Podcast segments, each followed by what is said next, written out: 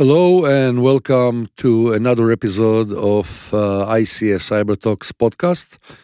And today I have with me uh, a very interesting guest, Omree Wechsler, who is a top researcher uh, for um, a strategic uh, country and uh, in the, well, Omri, you should said it so welcome.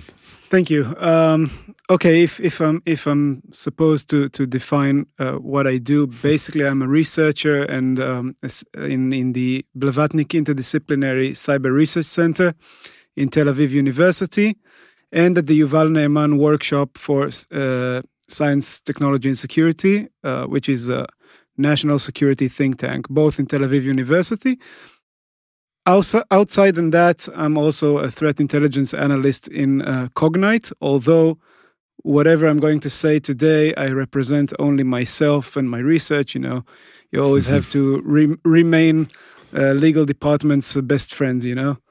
no problem. Only for those that are uh, watching us uh, now, um, we decided to switch from Hebrew to English podcast in the last minute. So, um, I'm a bit confused. we would uh, do everything as needed that it would be all right. So we start always the same way. And this is a short bio. Tell us about yourself so people can understand where you are coming from. And then we would move on.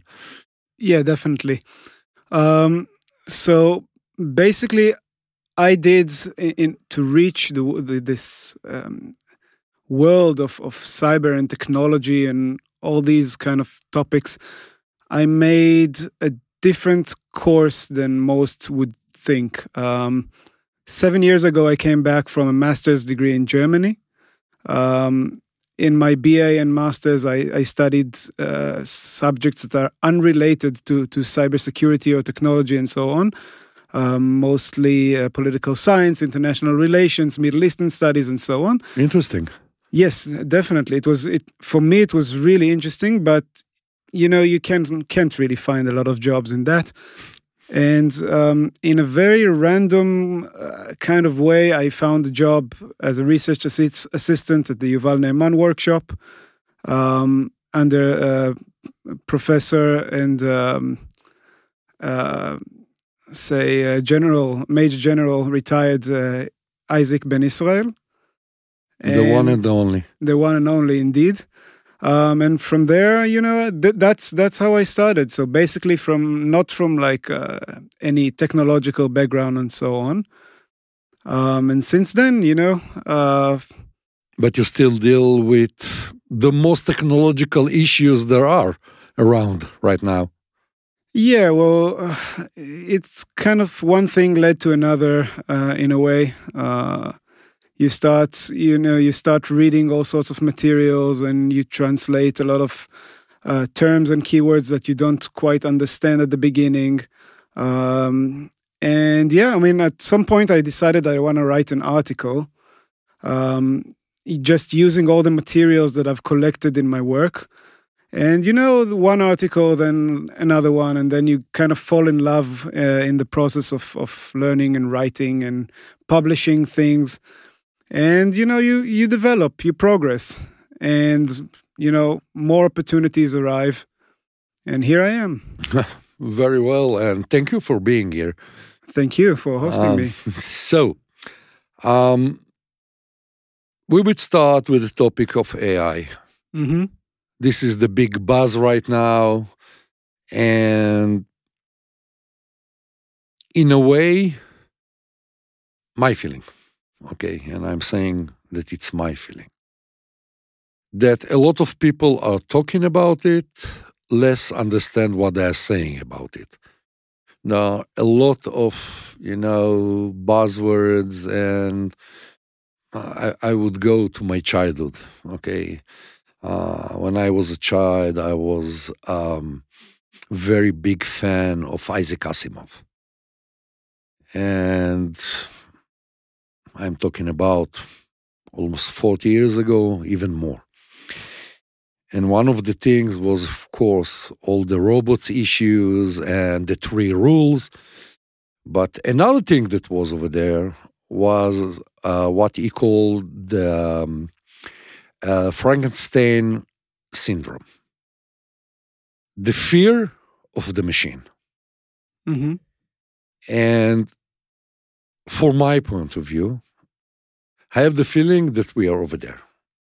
Because most of the talking that I'm hearing and that are around, it's the fear of the machine that would talk with the machine and they would have a language that nobody else can understand and one day they would kill us all. And I'm saying, well, guys, I'm not sure that this is situation, this is where we are standing. But on the other hand, definitely we would need some regulation for this. And the question is there was very long way that machines start thinking. Okay?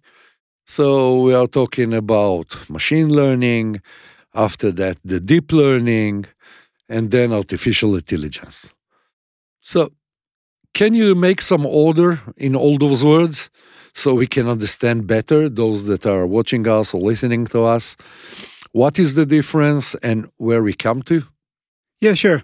Um, so basically, uh, we have to make some uh, distinctions, right?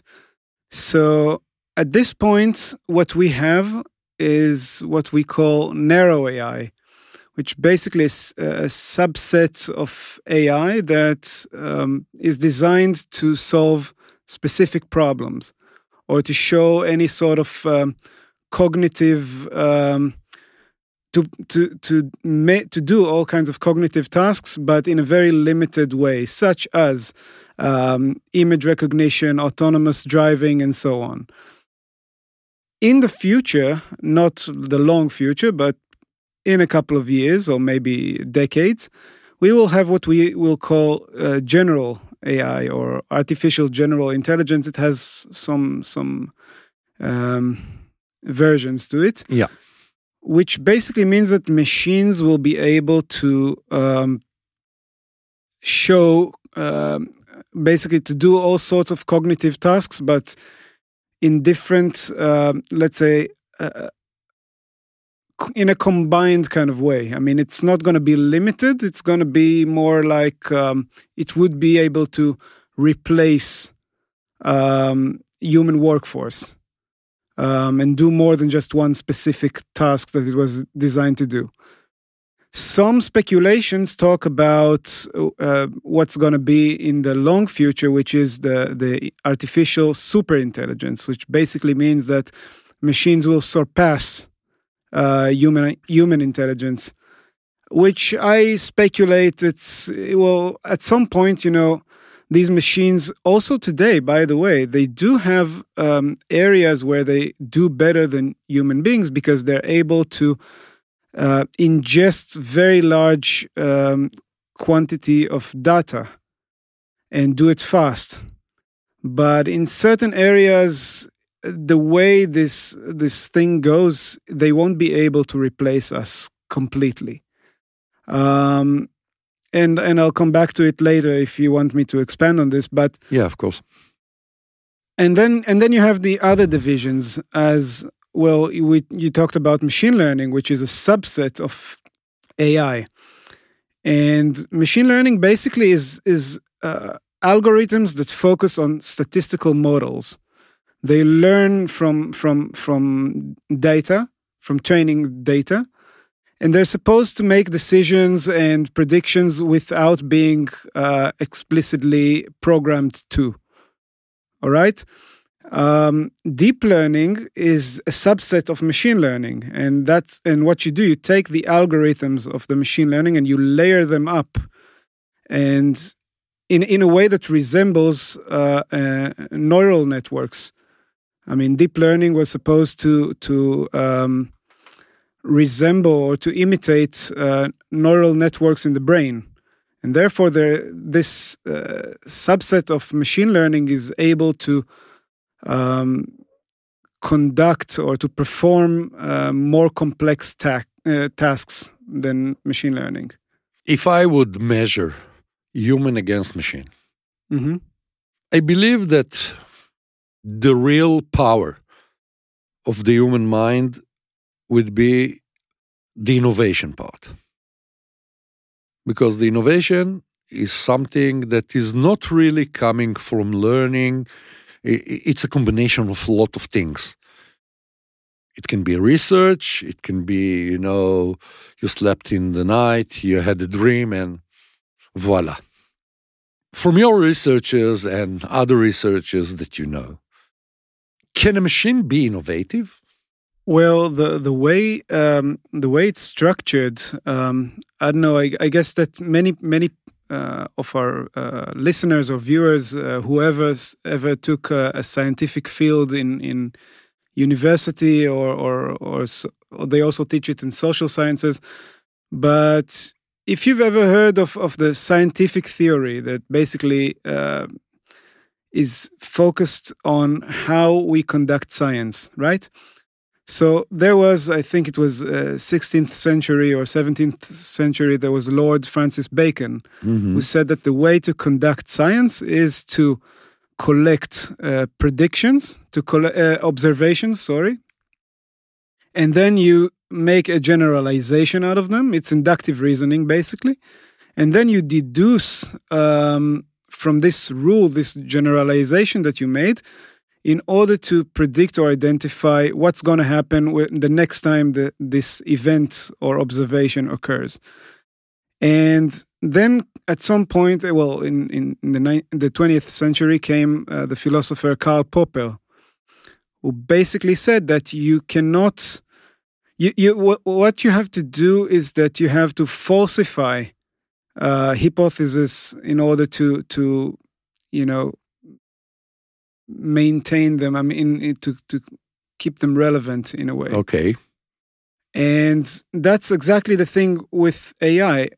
AI uses inductive reasoning in a way, automated inductive reasoning. And f- for that part, it is based on data, whether it is structured or supervised learning or, or non unsupervised learning.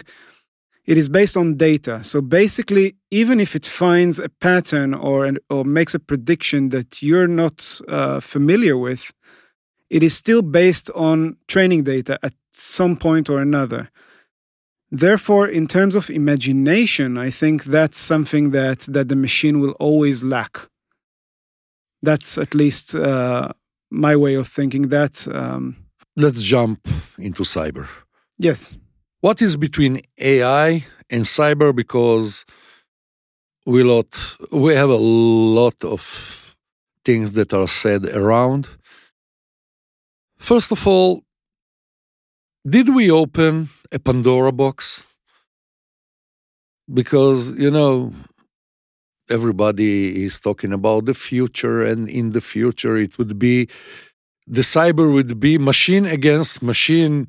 Human don't have what really to do over there which again i'm a bit skeptic about it. But where where are we and where we are going to? Well, I guess that um, well, mo- most of the stuff we have now is, is speculations and predictions of of ourselves. Basically, saying, okay, if AI will automate everything, why shouldn't it be able to automate um, the conduct of cyber attacks, right? And with uh, all sorts of, of um, new services now, such as ChatGPT and, and, and so on, many people started thinking, okay, maybe we're here, as as you said.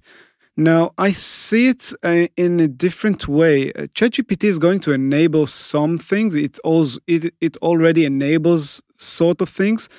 For example, um, in terms of phishing attacks, so it you can if English is not your native language, you can use ChatGPT in order to form a very convincing sort of text that will be used in a phishing attack. But that's not.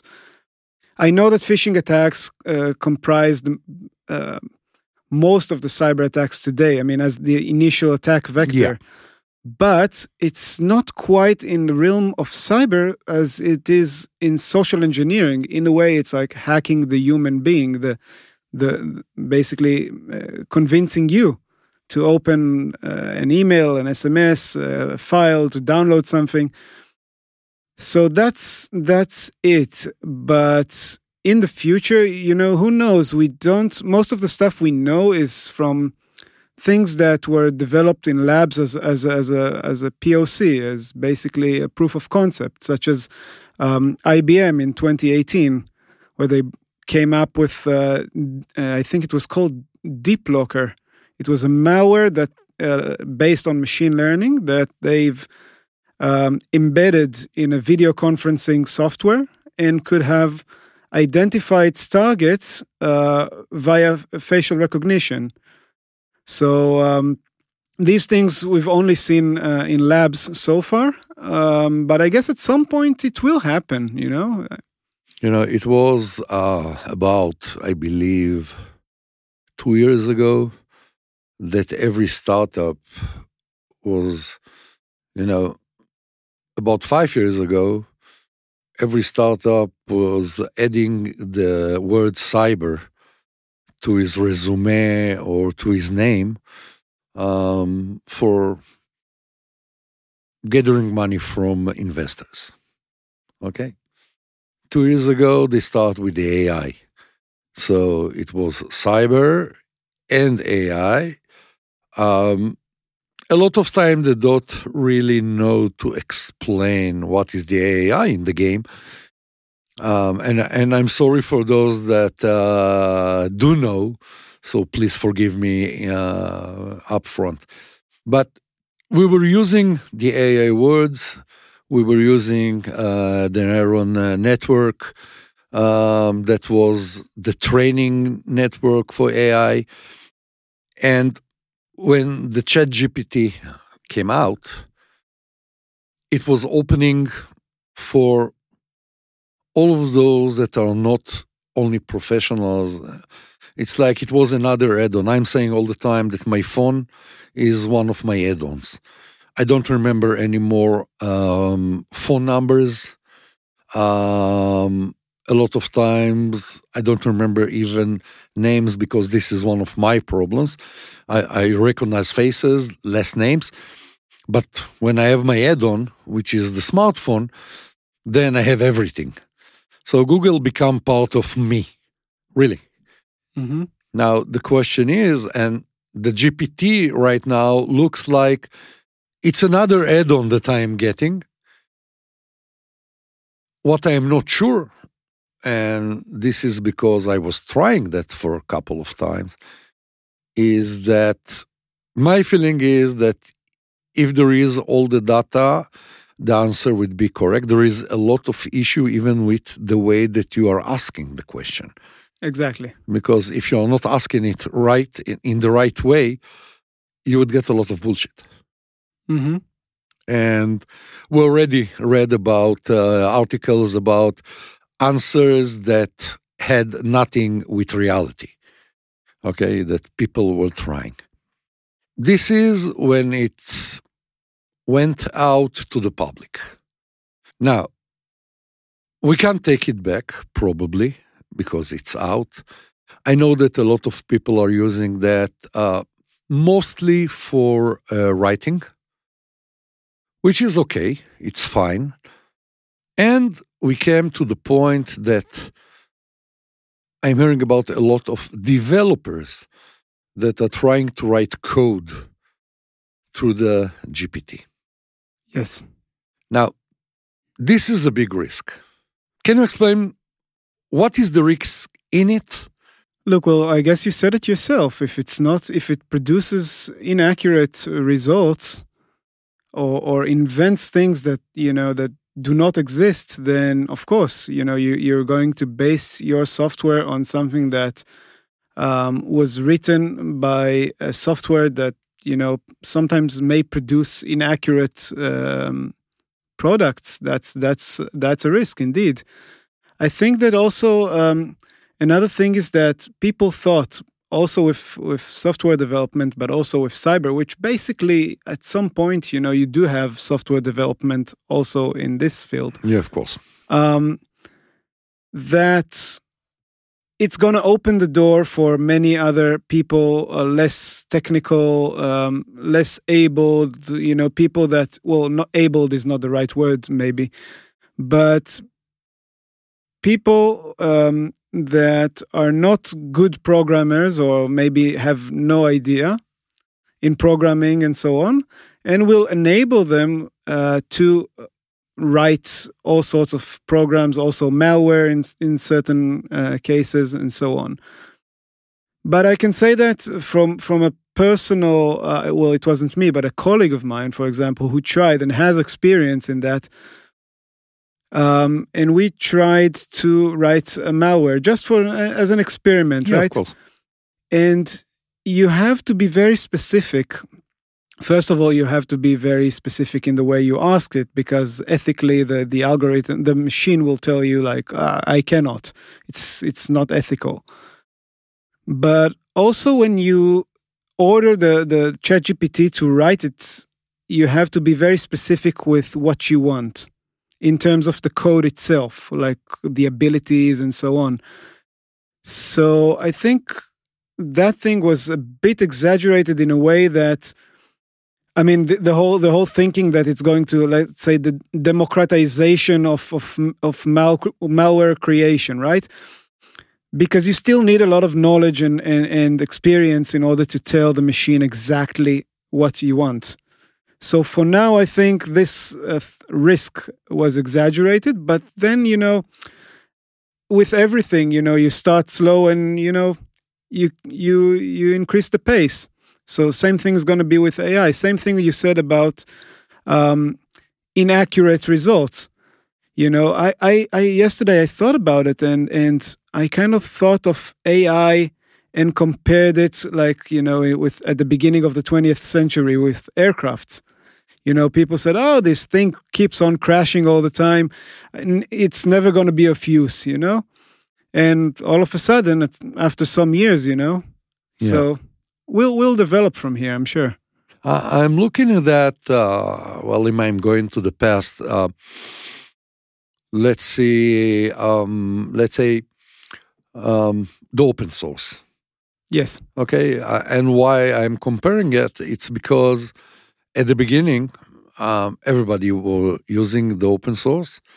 Uh, it took quite time until the licensing issue came out, and as you probably know, there are hundreds of licenses, different licenses for open source, and probably it would happen here also because if the training of the AI is on public domain, it might be that it would take code parts of someone else, which it might be propriety or it can be GitHub or something like this, and is bringing it in.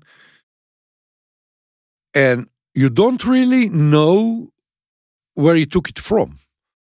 So it might be that you would find yourself that you need to pay royalties to someone because it's his code. It's not your code. It's the GPT brought it from somewhere. It isn't invent it, right? mm-hmm. So where does it put it? Uh, Where does it put us with that? Do we have any way today um, to make sure that we're not using something which is a propriety of someone else? um, Sorry that I'm bringing you into this uh, issue, but it's very interesting for me. Yeah, well, with that regards, um, it's a good question. It's a, indeed a good question. Um, I'm not quite sure of all the mechanisms that are used in order to um, prevent that from happening. For, but in this case, I'm sure that you know they're going to come up with with some solution because when you know when it comes to legal terms and legal issues, then at some point, And money. you know, and money, exactly, um, especially money. Uh, I'm sure they'll come up with a, with a solution, but I think that also, you know, i here we can see the, the convergence of, of the, the risks that we already know with open source. So, for example, what happens if you ask uh, any sort of a, of an AI um, uh, with ChatGPT, the, the public version at least, uh, the the database is already closed. You know, it's like up until 2021, Yeah. if I'm not mistaken. Um, but with other ones that may be open to the internet, um, yeah, what prevents it? You know, you talked about proprietary code and so on, but what prevents it from bringing in some some code with some malicious uh, lines inside that someone uploaded, some malicious uh, threat actor uploaded some malicious code to to GitHub or so on, and now the AI brings it to you. You know. I see in the professional groups of cyber Mm-hmm. a lot of talking about exactly about that. Like, okay, we closed for everybody um, in the company uh, the way of using uh, the GPT. Okay, because again, we are afraid that a malware or anything, any malicious, would come through that and into our uh, network, and it would be because it's from someone which is not working inside the company. So uh, probably it would be easier to this malicious to go in and then spread. Of course, the, in the end of the day, this is what the attacker wants. Wants to get inside and then start to spread, hold some as many assets as he can, and only then go out. What is the recommendation from your point of view right now to allow uh, people in the organization work with the GPT or not? I think Cyberview, of course. Yeah, I think um, each organization with their own um, uh, risk appetite.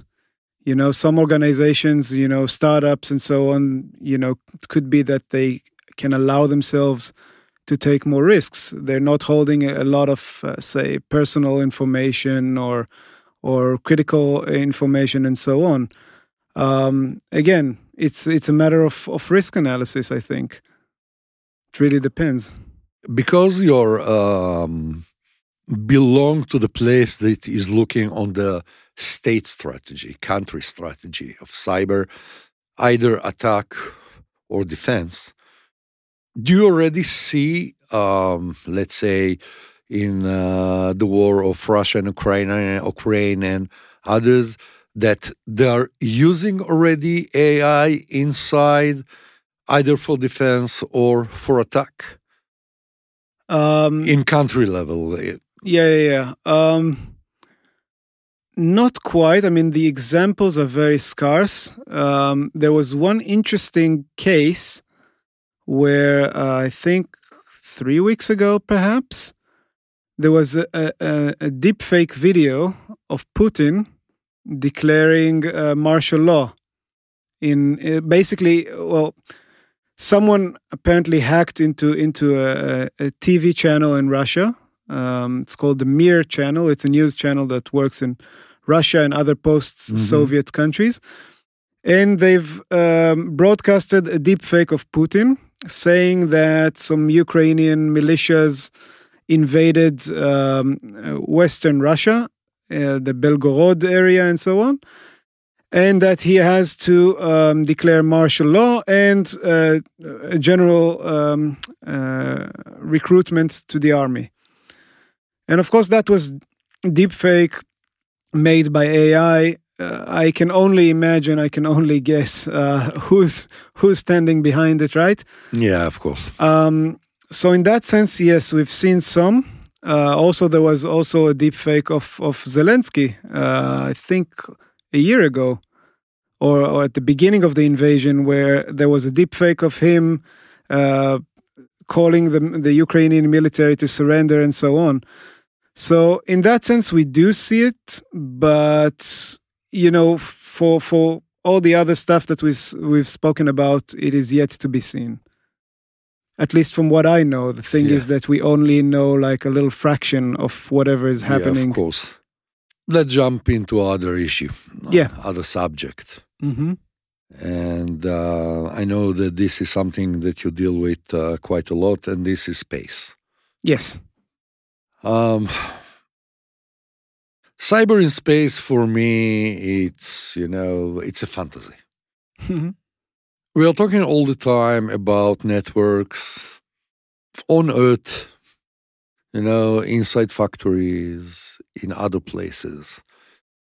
Less we understand about the idea of what can be done in space. Okay, we know that today satellites are having a huge transform of data, um, especially in communication. And probably, as everything else, it's another target. So, what are the targets that we are looking at space from hacker uh, point of view? Attacks. Why do what they are looking to get from the, those attacks? So, um, first of all, let let me start by by by talking about why the space sector is so special in terms of other sector, It- Yeah, yeah, like uh, please. com- comparing to other sectors Yeah, put us Now- into the zone. Exactly. Good. So basically, the, the space sector started as a, say, a more governmental military sector. You know, governments used to build their own satellites, they were used to um, invest the most money in it. Um, up until the 90s, I think all of the money. Uh, and at some point, you know, uh, first of all, more some some technologies that were originally created for military use, such as navigation, the GNSS, the um, and the internet basically became uh, civilized, you know, more Yeah. and with the development of, of computing and IT technology, of course, um, more and more businesses realized, hey, there's a, there's an opportunity here. We can use these things uh, for many uh, commercial services, and the whole sector went through a very uh, accelerated uh, commercialization. And basically, because and, and by the way, government and militaries are still using uh, satellites for various of of Yeah, of, of uh, of uh, tasks, and because of that, the this the satellites are still, let's say it like that, they are a prime target for espionage. Uh, one because of course classified information intelligence services military and government and so on and second of all because um, now with with more satellite communication coming in it becomes yet another another source of of targeting just for for getting data that you know telecommunication companies uh, produce and so on um, other things with when we look at um, navigation services, GNSS, uh, we see more. Um, it's of course it's less um, uh, espionage, but more uh, say um, disturbance and uh, of of um, of services of navigation services. Uh, we see it mostly um, around war and conflict zones. So, for example, in Syria, there's a constant uh, jamming um, or or spoofing. Um, I wouldn't say attacks because it's constantly happening, right? Yeah. Uh, around Russia and Ukraine, obviously. Um, so yes, espionage, uh, disturbance of, of services. Of course, each each service and, and what they produce, um, and you know each have their own uh, reason why they're so lucrative uh, for attackers we saw um, attacks on satellites in the Ukraine Russia uh, war. Um, when we talked uh, before this uh, podcast, you were talking about VSAT. Uh, can, can you give us some examples to understand better what was the attack and how it influenced? Yes. Um, well, Viasat is, a, is an, an American um, satellite communication company. And on the day that the Russian military, the Russian army invaded Ukraine, um, of course, they, they targeted government uh, agencies and banks and so on. And what they tried with the Viasat attack is to paralyze or to um, disturb or shut down satellite communication uh, to the Ukrainian military. So what they did, at least according to the reports that I read, mm-hmm. is that they it was pretty sophisticated because at the beginning someone th- everyone thought that it was a jamming attack that they've overrun the the the, the signal t- transmission that goes to the satellite by by producing a stronger signal and overrunning it but then they realized that the ground terminals that are used to uh, by by the very users that's part of the user segment what we call it. And it's used to communicate or, or to by the, by by the users to send data to the satellite and receive data from the satellite. And these ones were inoperable. And what investigators realized at some point is that Russian the, these Russian attackers um, used a vulnerability in a VPN service. If I'm not mistaken, it was a Fortinet. Um, don't tell Hillel that I that I mentioned his, his, company in a, in a bad. Uh, no, no, it's okay. In a bad sense. Um, so they used the VPN uh, vulnerability to access a server that belongs to to Eutelsat. It's a it's a subsidiary of Viasat. And then they sent uh, a wiper malware to all these ground terminals and basically wiped them off, uh, which uh, kind of shows uh, sophistication.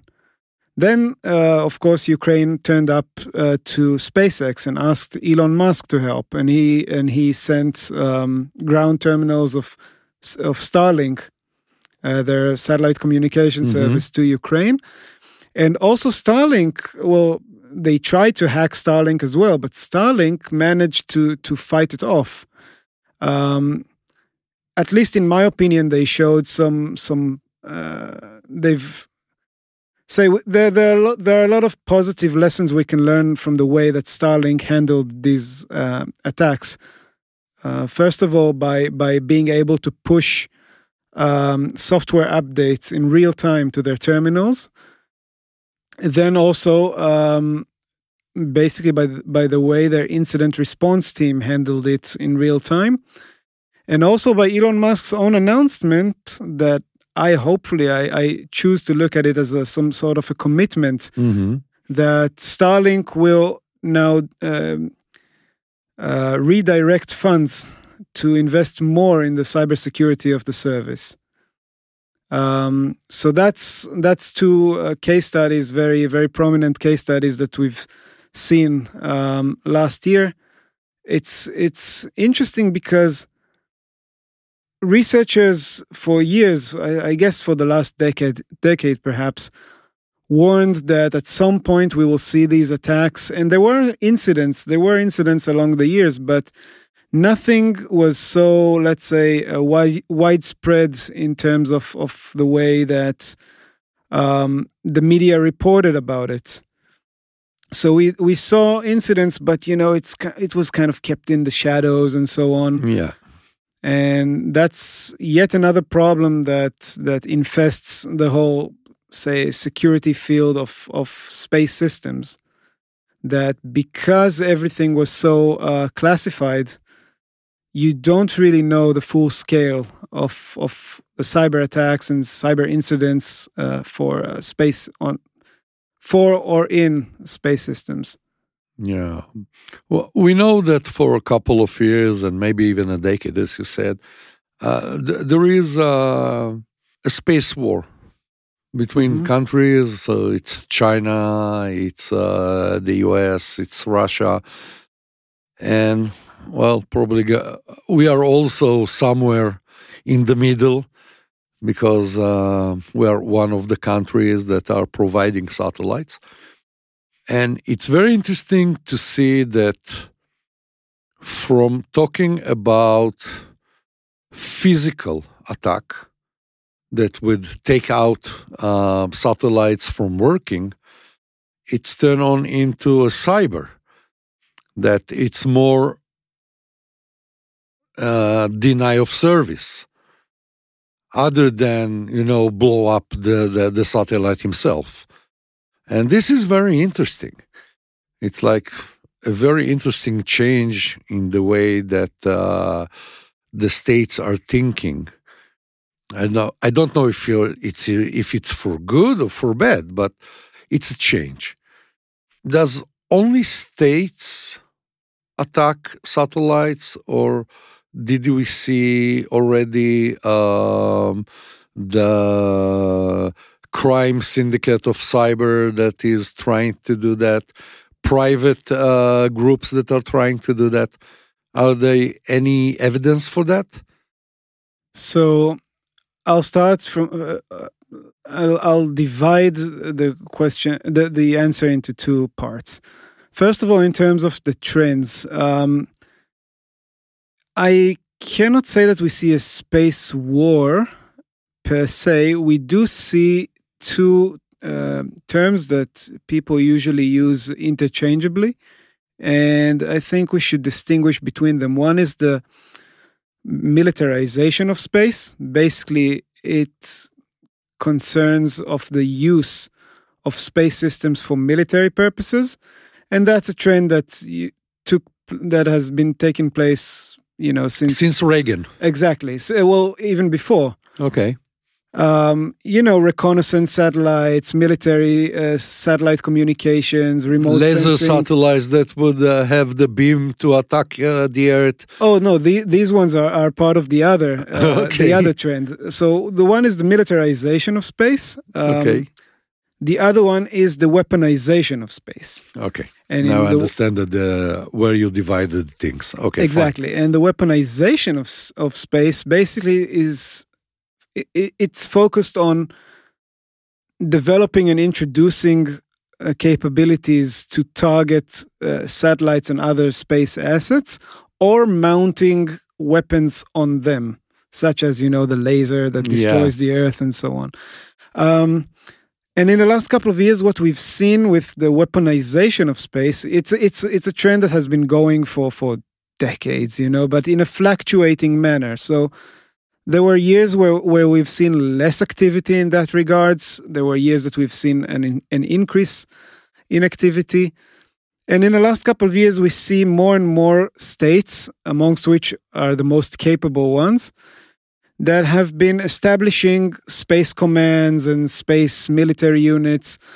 Um, examples is the United States uh, Space Force, the rearrangement of space commands, both in 2019.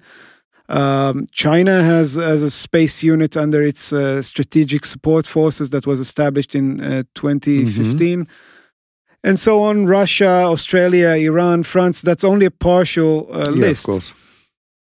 And alongside of that, you see also uh, the use of uh, the, the development and testing of more capabilities. Some of them are kinetic, such as uh, direct ascent uh, missiles or, or um, directed energy systems, such as uh, um, uh, microwave and, and lasers and so on. And of course, you can also see cyber capabilities. Now, the thing is that I'm not of course, the, the Russian Ukraine war has shown us, at least if you look at the Russian um, uh, cyber warfare efforts, that cyber capabilities do have their own limitations. So you have to set them up, you have to maintain them. You know, it's not like a magic kind of capability that you press a red button and bam, someone is hacked. Um, so I think that as long as you have, let's say, so-called peacetime or gray zone, or, or, yeah. or you know, everything that is not a, a, an ongoing conflict, you see more use of cyber capabilities because you can use them to spy, uh, which is basically the vast majority of state sponsored cyber activities espionage um, and it allows you a lot of deniability the, the problem of attribution and so on um, so in peace times or gray zone times or whatever you want to call it you'll see more cyber capabilities in action Whereas at war, I'm not quite sure. You'll see attempts to hack satellites, that's for sure. But given the limitations, who knows what they're going to use. Um, with kinetic weapons, it's something else because using missiles or any any um, capability to blow up satellites creates what we call space debris. All these little parts and shrapnels and so on that keep on uh, moving around, moving Earth, around yeah. the Earth. Yeah. And so it jeopardizes also the attacker's space assets. So that's another thing to think about. You know, in November 2021, the Russians uh, blew up their own satellites, and some shrapnels made holes in the in the International Space Station. Astronauts were were forced to take cover and so on. So these are the the um, dilemmas in choosing which capability to use. Yeah. Um, Another thing is the movement towards using um, constellations of satellites in low Earth orbit. So back in the day, they used to well, at least today, but it's a, it's a, it's a it's a it's a trend that basically is ongoing. That in the past they used to launch satellites to what we call uh, the geostationary uh, orbit, thirty six thousand kilometers above above Earth. Nowadays, um, in terms of of uh, less latency and so on, they start uh, sending satellites to low Earth orbit, like a couple of hundreds of kilometers above above Earth. And in order, in, in well, when we, when you do that, you get limited coverage because you know the higher the altitude, the bigger yeah, of areas course. of Earth the satellite can cover. So, in order to compensate for that, they started launching constellations of, of hundreds or dozens of satellites. Now, if you blow up a satellite or you use a laser to, to, to blind the, the sensors and so on, it is un, it's still unlikely to take down the whole service. So you get the advantage as an operator uh, of, of satellite services or a defender, whatever you want to call it, you get the advantage of redundancy. The only way, and that's not me saying, that was Derek Tournear, the director of the Space Development Agency under the US Space Force, mm-hmm. saying that the only way to take down the whole constellation is by cyber attack. If you hack the, if you target the right target, such as the ground control station, uh, of course, it has its own challenges, but yeah, of course. that's the way to do it. Now, to the other part of the question regarding um, cyber criminals, I, I, haven't seen it yet. Um, I've seen only one example in a actually a, a Russian-speaking dark web forum. A threat actor, we will so professional way to to call these people. Uh, one of the forum members um, offering to sell an access to Maxar uh, Technologies satellites. Uh, Maxar is an imaging, um, they have imaging satellites. Mm-hmm. Um, they're being used in Ukraine. Uh, I think it was Deputy uh, Minister of Defense of Ukraine that said, or someone else that said that more than 50% of their communi- of their intelligence uh, originates uh, in these satellites. And this forum member was was selling access to the satellite. He didn't say exactly how and what. I guess it was credentials for any any system in the ground Yeah, control for eight thousand dollars. Now my crypto wallet is empty. I'm not I'm not willing to to buy this kind of stuff. But yeah, we don't know whether it's true. We don't know whether um, he has the right um, access credentials, if it's not a, a, scam or so on. But that's that's one case. Um, I haven't seen any other yet. So for now, it is still um, a state uh, kind of capability. Very very interesting. Actually, we we came to the end. Mm-hmm. We are almost one hour wow, in the air. That went fast. That's yeah. Usually, it's working this way. For the both uh, issues that we were talking about, the AI and uh, the cyberspace, what would you like our listeners to take from this conversation? I think that, you know, if we spoke about, you know, several technology areas that, you know, may look unconnected, I think that it's important to understand that everything is connected and everything is going to be even more connected, you know, in the in the near future. Um, so we have to understand that that in order to really know how to protect ourselves, in order to understand really what's going on, we have to have at least some sort of a basic understanding of how each and every one of these uh, fields um, relate and how these machines, in a way, work and, and connect and interact with each other. Um, and that's that's the major one, I think. Very good. Omree, thank you very much for your time. Thank you for thank coming you. to the studio. Um, I would apologize for uh, the beginning, at least for my side, uh, because we really decided to go to English, you know, um, something like uh, less than a minute before we started. so I, uh, I know that uh, the other part was very well. So thank you very much and uh, probably we would meet again. By the way, we are now exactly one year from the first time that we met. It was on the Cyber Week uh, 2022 when we talked about you coming to the podcast. Mm-hmm. We have an anniversary. Oh, yeah. so it's very well. And I hope that um, when uh, Dr. Gil Baram is coming to Israel next month, uh, maybe we can do something together as well. So uh, we have some things to the future, and it's very good. Indeed, I'd be happy from my side. Thank good. you very much. Thank you.